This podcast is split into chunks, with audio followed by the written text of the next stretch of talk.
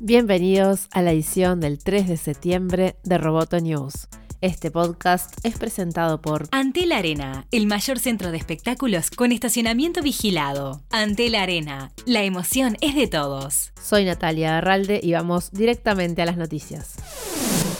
Facebook planea ocultar la cantidad de me gusta que se ven en las publicaciones, al igual que Instagram. La red social confirmó a TechCrunch que está trabajando en este tema, pero no dio demasiados detalles. El proyecto es similar al que se comenzó a implementar en Instagram: dejar de mostrar el número total de usuarios que interactuaron por medio de likes y reacciones con el posteo. La idea de Instagram de ocultar los me gusta, según se indicó, surge para que los usuarios dejen de comparar la popularidad o el nivel de aprobación de sus publicaciones con el que reciben otros usuarios de la red.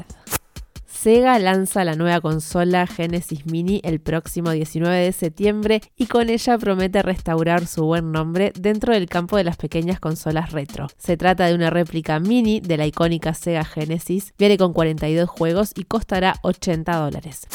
Las noticias falsas son vistas más como una molestia que como una crisis democrática por los jóvenes, según una nueva investigación del Instituto Reuters para el estudio del periodismo sobre el consumo de noticias entre los menores de treinta y cinco años. La encuesta realizada entre un grupo de jóvenes descubrió que no hay una crisis de confianza en los medios de comunicación, sino una incredulidad general ante algunas opiniones politizadas. También encontró que el problema de las noticias falsas es relativo en comparación con la atención pública que parece tener el tema, ya que los jóvenes están tratando activamente de detectar la desinformación, según indica el estudio que siguió el comportamiento de los jóvenes durante dos semanas.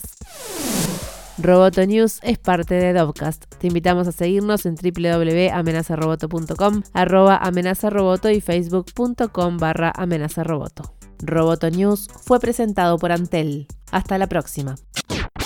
Roboto News, Periodismo Tech.